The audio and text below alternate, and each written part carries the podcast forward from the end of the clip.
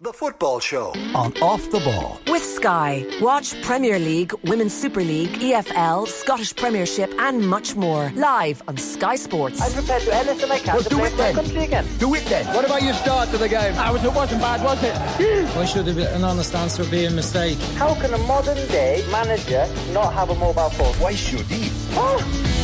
Now then, welcome along to the football show. If you're podcasting, you've already heard Henry Winter discussing the shambles pre-match outside the stadium.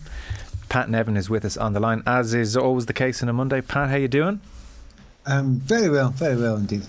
We've talked a lot about the shambles outside the stadium. I haven't really talked about the football. Uh, I'm sure the uh, shambles outside the stadium caught your eye, though. It was uh, pretty grim. So I might get a brief word from you on what you made of it all.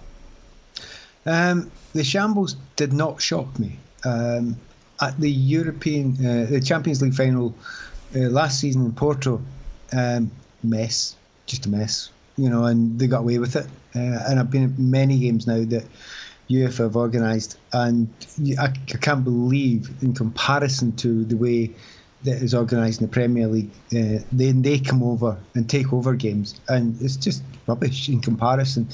If there's going to be trouble, that's the games that are going to be trouble at. You know, the Premier League games much much less so. Um, certainly things that are organised by by groups that organise all the time and know how to do it week in week out. So you know there was many problems, and I'm sure it's not a simplistic thing of just one uh, problem. I'm sure you know there was the ticketing problem, there was the fake ticketing problem, there was the fact that tickets, even the good ones, weren't being shown. There were strikes, etc. There was organised chaos by some young Parisians as well. So there's a whole bunch of things going on. But it just doesn't surprise me because, you know, when things go wrong, quite often UEFA, UEFA's organisations involved in it or disorganisation. Hmm. As for matters on the field, a 14th European Cup for Real Madrid. They have beaten PSG, Chelsea, Manchester City, Liverpool. It is hard to think of any team which has come through a more difficult run to win the title and largely written off at every turn as well. And then for Liverpool this season, which seems so destined for a fair portion of it for something really extraordinary, has hollowed out slightly. So uh, let's talk about the game then. Who did you fancy in advance? In advance, I'd, I'd just go for the best team with the most, the, with the best players, and if they play at their best, to win, and that would have been Liverpool for me. Yeah. Um, I, I just thought, you know, player for player, if they can bring their A game, they win the game. And I still think that would have been the case had they played well, but not necessarily their A game. You know, Salah was good, but not at his absolutely best. Um, and they were quite unlucky on a few occasions as well. But that, that's the deal. That's the gig when you've got Champions League know, finals. It quite often happens. I'm looking back at it now and thinking, had we been talking about Manchester City as winners of the competition, we wouldn't be surprised. Liverpool wouldn't be surprised. Real Madrid have won it, and well done, and no negativity from me towards them. But they're not the great, great Real Madrid teams of the past. You know, it's not one of the fabulous, fabulous teams. And for that, I think Liverpool will be gutted because you know they they knew they had a chance to win it, and they certainly did have chances to win it. But you find a way, and uh, Ancelotti's quite good at that, isn't he? he and he sees the weakness, um, and everybody has known all season, and probably for a couple of seasons, where Liverpool's weakness is. The two fullbacks push on, and there's a gap behind one of the fullbacks. And the most obvious one they usually aim for actually is Trent Alexander Arnold.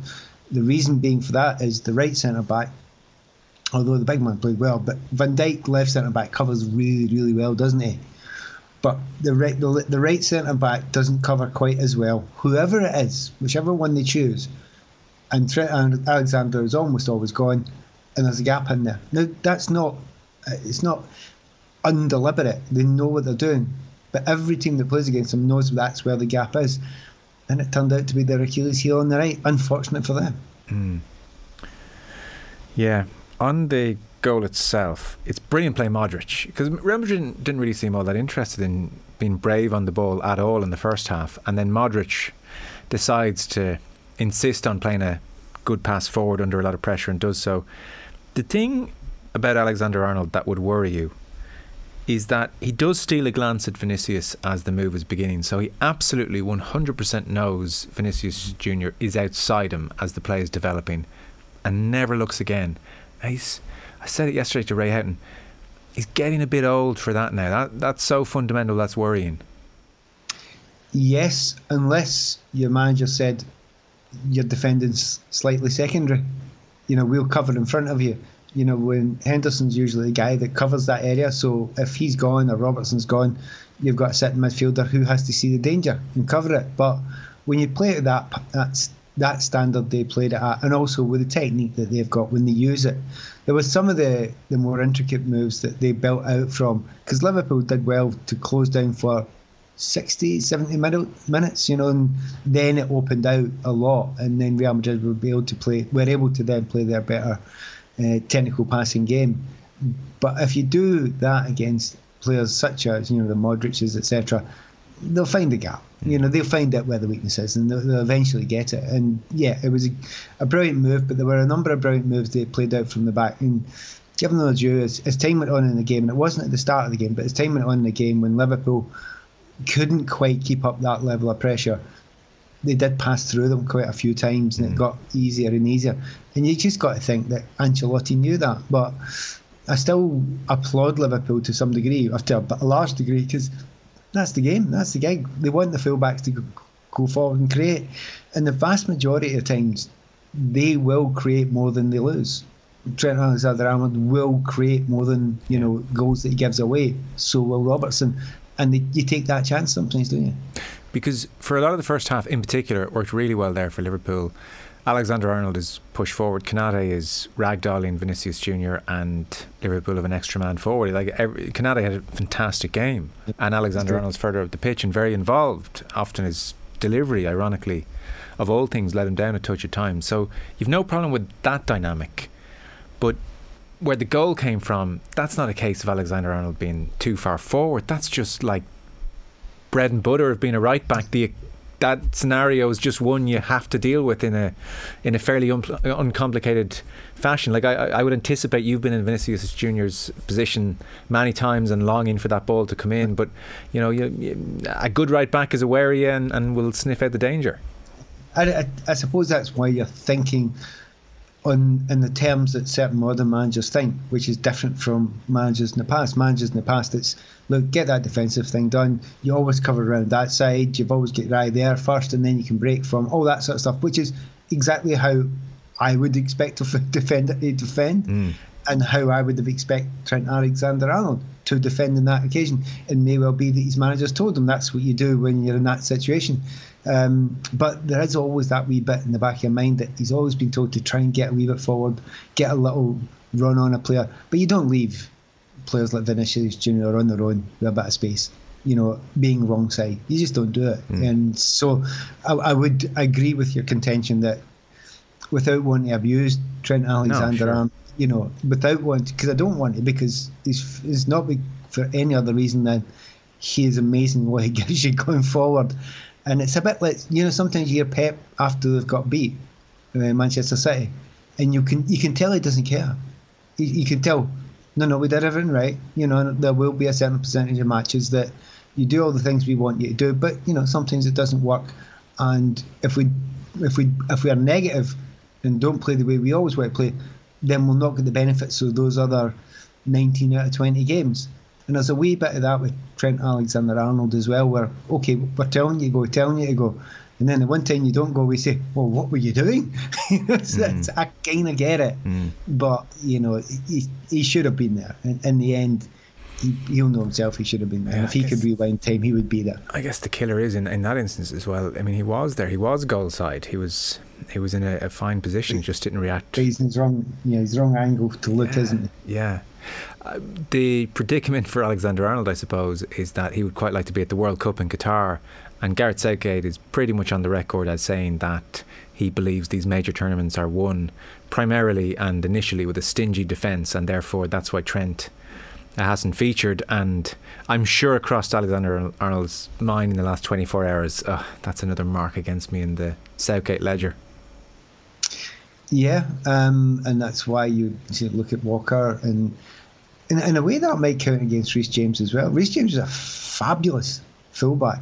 I mean, absolutely fabulous defender, but he's never actually asked to play there very often. He's usually asked to play that a little bit further forward and do what Trent does. But in a different system, you know, as, as a wide man in a forward midfield. But if you if you're the England manager and you think right, we're going to be stingy, so who do you do you which one do you go with? And you probably go for the more organised, normal defender, and that actually might work against James and it might, work against Trent Alexander-Arnold. I I would argue that yeah, that that kind of doesn't always win you World Cups, etc., Euros and things like that, because these days the attacking teams are generally winning most things. Yeah. Generally winning most things. So I, I would hope, and I, I actually thought that was to some degree uh, the letdown in the Euros. England, you know, they they weren't brave enough to say, right, we're as good as you lot. We'll take you on. Mm. We'll stand toe to toe, and we can attack more. I think that was his download, uh, downfall then.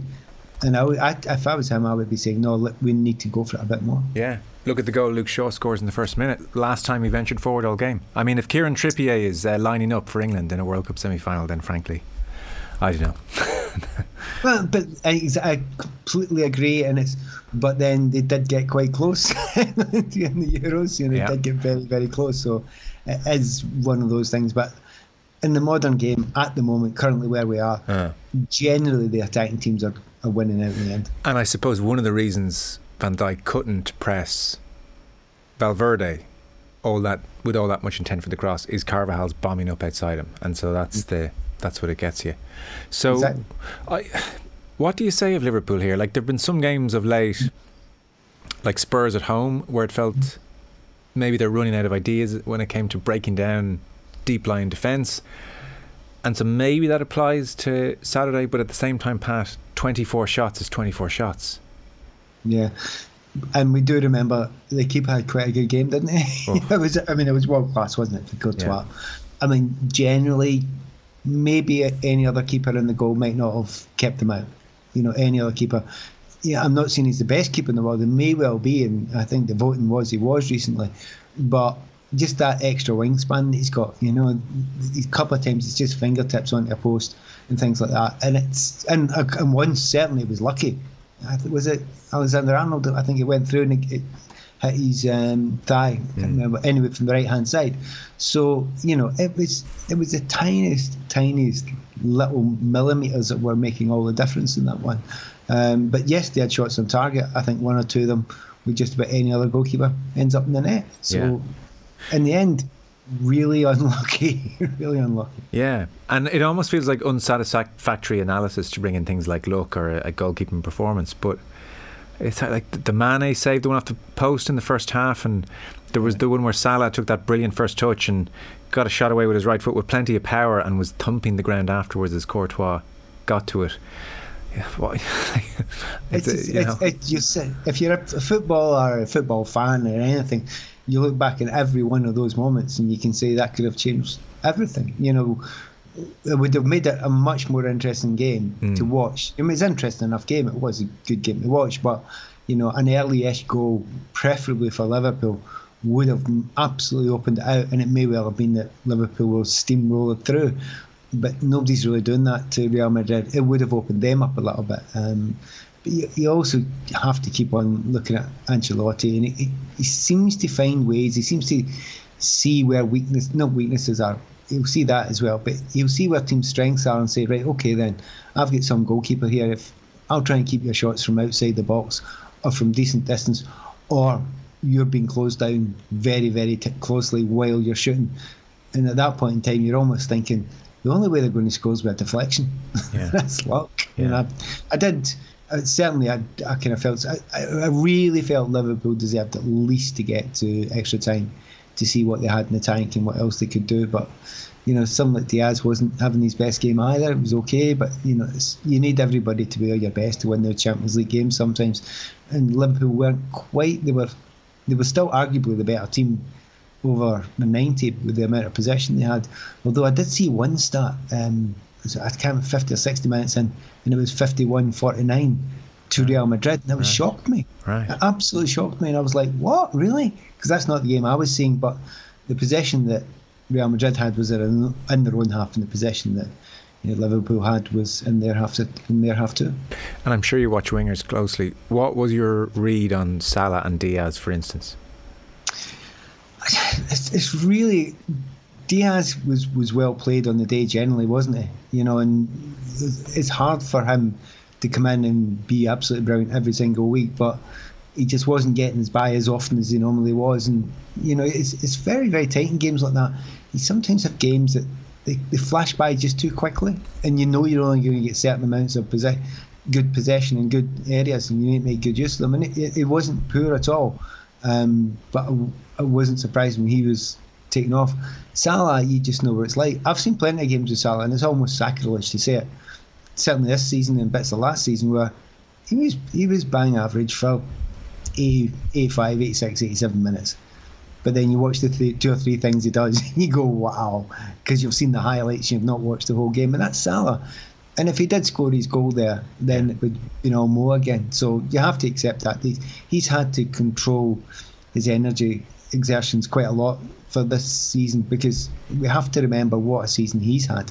I mean, if there's anybody had more, it might have been you mentioned to me last week the amount of disappointments that Mo Salah's had this season. Mm. I mean, that's they're crushing, and the fact that he never seems to get a rest, he's always playing in Afcon and various things. He did look a little bit wiped out.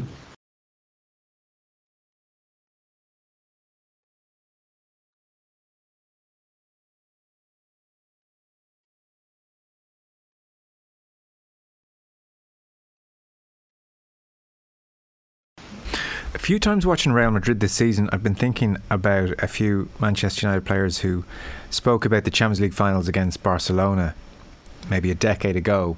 And in effect, they were just saying how difficult it was to maintain your composure and not, uh, not become overly frustrated because, akin to Madrid now in the Spanish league, that Manchester United team spent the vast, vast, vast, vast, vast majority of their time having the most possession, being in charge of games, and not just having a defensive rearguard action. And so to suddenly like not be able to get the ball just led to mistakes and, and, and people you know pushing things and, and then being picked apart. Considering Kroos, Modric, Benzema, Casemiro, Carvajal, Alaba, and bossing so many La Liga games, like, they have no problem playing like Burnley and they don't they don't seem to like get rattled or like the humility almost is is quite impressive. Uh, yes, I agree with that. Uh, it's funny you mentioned Burnley, and you look at Benzema and you think, yeah, target man, but his technical hold up play was just ridiculously oh, good. Yeah. It was just stupidly good against very good defenders, as drawing people little little infield balls that you're thinking if the top players in the world that are midfielders play that ball, you're applauding them. And there's your big hunk of a centre forward, hulk of a centre forward doing exactly that. And you're thinking, oh, he's class, he's real quality. Mm. Um, in a way, the only thing wrong with the game was he wasn't the guy that scored the goal because for what he's done for Madrid this season has been fantastic. But yeah, they'll get down and dirty and they'll, they'll fight for it. And yeah, they are a slightly different team. They're a different team going back to what they were with Ronaldo playing with the team because it was so focused around him. Uh, but he wasn't one of the ones that was going to really get down and work too hard for it the last two or three years. He was at Real Madrid. But the rest of them now, nah, it's, it's about, it's about, I don't, again, and everyone who was listening and watching, the amount of tackles that Modric made. I mean, Modric, in his age, mm. the type of player he is, he made some superb tackles. You don't have to be tough as nails to make tackles. You just have to have good timing.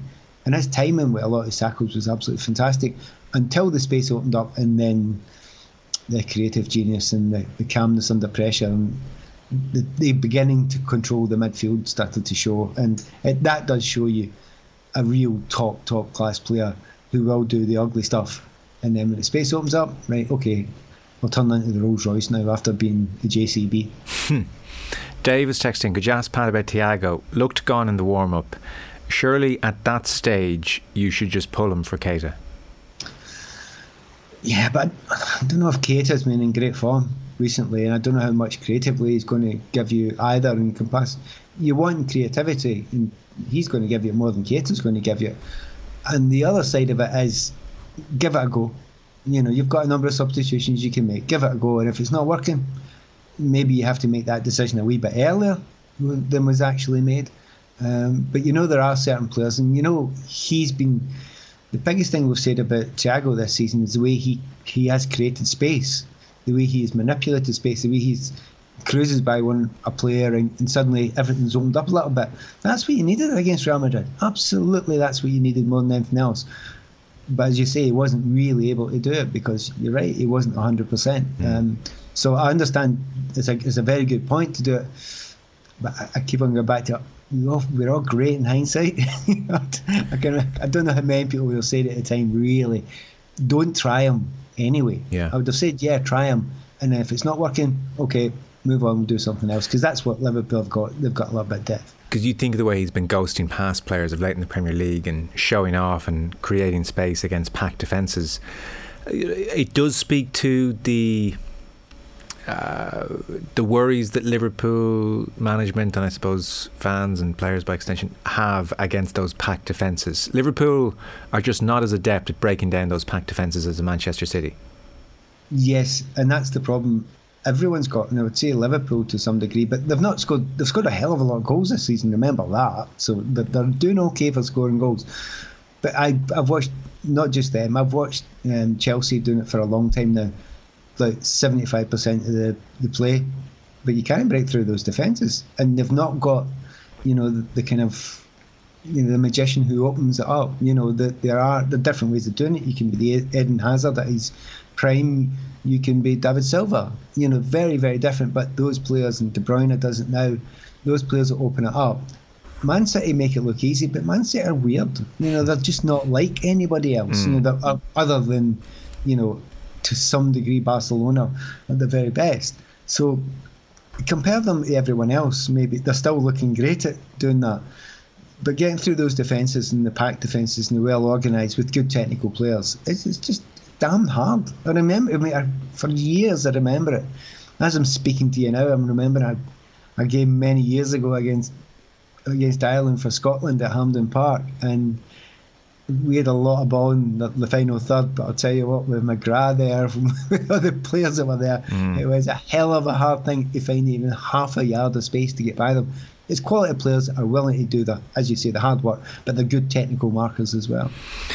There's a psychological energy that you can almost taste in those scenarios, isn't there? Where defence feels, yeah, I think we're going to be okay here. Fans start to sense it. Players with the ball start to sense we're not getting through here, and it almost builds. It almost takes composure away from the team who are pushing. It does, but if you keep on creating half chances, which they did, it lasts longer. And I think it did last quite long with Liverpool. It was maybe 15 minutes to go, and I thought, ah, oh, I think you've run out now. Yeah. I think you've run out of juice now. And that's quite long to last in that sort of game where you're creating it and then you go the goal down and it's been, you know, you feel as if you should be in the lead. Um, but they were still creating half chances or shots and goal and the odd great save, as we know. Um, but uh, when they they lost energy, that's about I when playing always noticed and also when watching always noticed there's just something that happens and you look at two or three players it's usually a midfielder and you could you can just see the body language of oh you'd love to get there but you can't mm. and if you're Modric playing against that or whatever you just you know it it's just inherently go you don't think this is one but you think we've got a right good chance now because they are not the power and the speed and everything that they had beforehand because they played in a certain way Liverpool and by that point it hadn't worked, and it wasn't obvious that they were going to have a plan B. They're in such an interesting place, Liverpool, in that uh, they're generally regarded as this great team, but in 20 years, when fathers uh, are telling sons about that great Liverpool team, and sons will say, or daughters, of course, and mothers, uh, what did they win? Well, look, they won a Champions League and they won the league once, but that Man City team won 12 leagues out of 14. I think there'll be like a certain skepticism, you know, were they bottlers or how good were they? So, can we call this? Say Mane goes imminently and Salah goes next year, and that's the end of this team. Maybe Klopp builds another one, maybe he doesn't, but that's the end of this team. Was this a great team? Uh, I think yeah, it's, it's, a great team, but in terms of one the greatest that Liverpool have had, you know, again, that's a very, very good debate because I certainly played against Liverpool teams that were, for a period, probably the best club team on the planet. You know, and very, very difficult to find too many weaknesses in their teams. And they played an actually a very good style of football back then. And as you move on, there are teams like that. Had they won the quadruple, people just talk about numbers these days. Hmm. You know, they say, "Oh well, quadruple, they must be the best ever." Full stop. Um, but I go back to that comment. I remember a Liverpool, younger Liverpool fan saying to me, "Ah, they couldn't have been as good in your day, and they weren't very good." And these players are much better, and I'm going, "Oh, very good." So does Kenny get in the current team? Does Rushy get in the current team? and then Souness, and you start going through it, and you think, Yeah. no, in actual fact, to be called a, a the great team of a club like Liverpool, that's that's really pushing that hard because they've been they've produced many brilliant teams, but they're up there because of the style they've played, and because they they are living in an era that has Manchester City, they've got Pep, they've got that style against them, and they've got that funding against them. You got you got to take that into consideration. Yeah. It's, not, it's unfair not to. I totally agree. I'd say it's it's nuanced here. This is a, that you could be killed by the numbers, and you could say you could just sound Indeed, idiotic, but there's a lot more going on here. They are in this interesting place now. You would think, oh, they're going to be low after that defeat, and then that open top parade yesterday was unbelievable. I thought I was I thought it was like uh, someone had, had, had like doctored footage from a couple of years ago or something. So they're all like high high as kites. Um, and then on in terms of personnel, you have Klopp saying he's going to sign and continue, and he's the most important signing.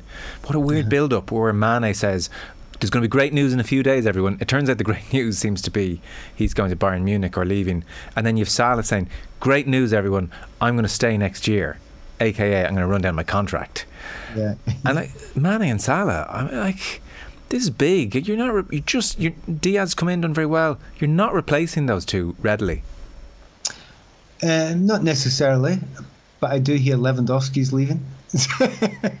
So, yeah, if you if they fancied a wee swap there, I think they would. Uh, there's a few Liverpool fans that wouldn't be over annoyed about it in the shorter term. True. But you know, you do have to you do have to build. You do have to change. These players don't last forever.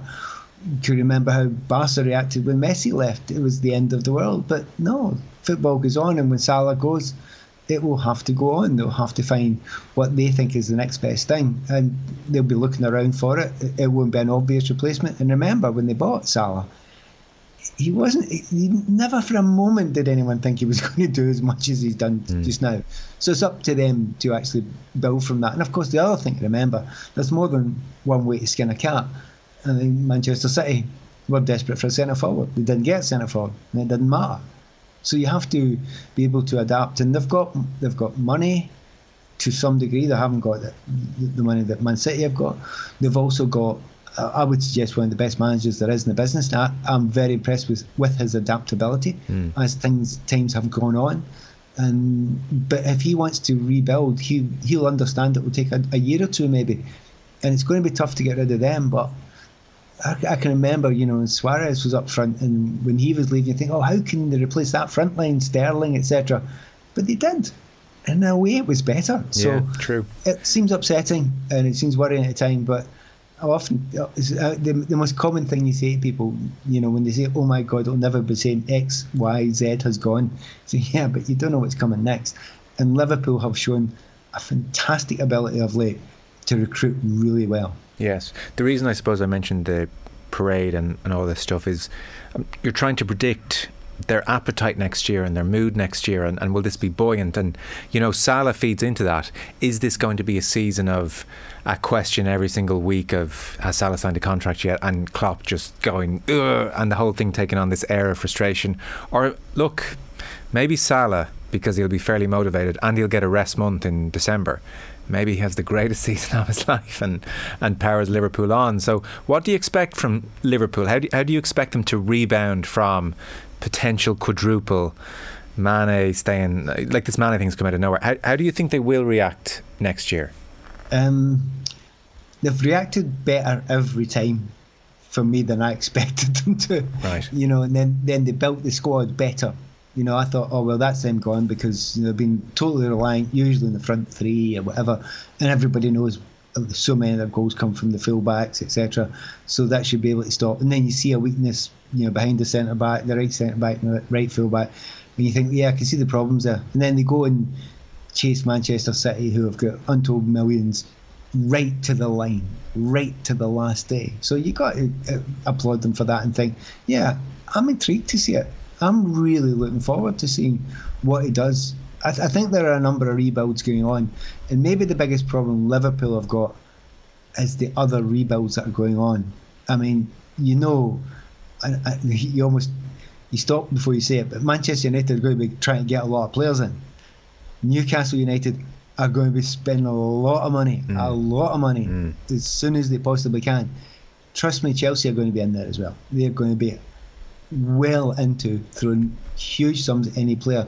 So it's a very diminished market, but I think all of those three teams are going to be kicking into it so big. And I read a piece today that Manchester City are thinking of buying another two players. I thought, for goodness sake, give them a break. give position? everybody a break. exactly, give everybody a bit of a break. Maybe a left fullback. You know, you're trying to find somewhere there. Yeah. You know, you know what Pep's like. Buy a left fullback and tell him to play centre forward. But you know, that's that is the kind of position that Liverpool. I, I believe in their abilities to build something. The problem is right now there is a massive, massive amount more competition than there has been for quite some time. True. Yeah, it's going to be a fascinating summer in that respect. We are out of time. Thank you so much. Pleasure. Speak soon. See you. Pat Nevin with us there, as is the case every Monday. Football on off the ball is brought to you by Sky. All the football you love in one place across Sky Sports, BT Sport, Premier Sports. Back in one sec.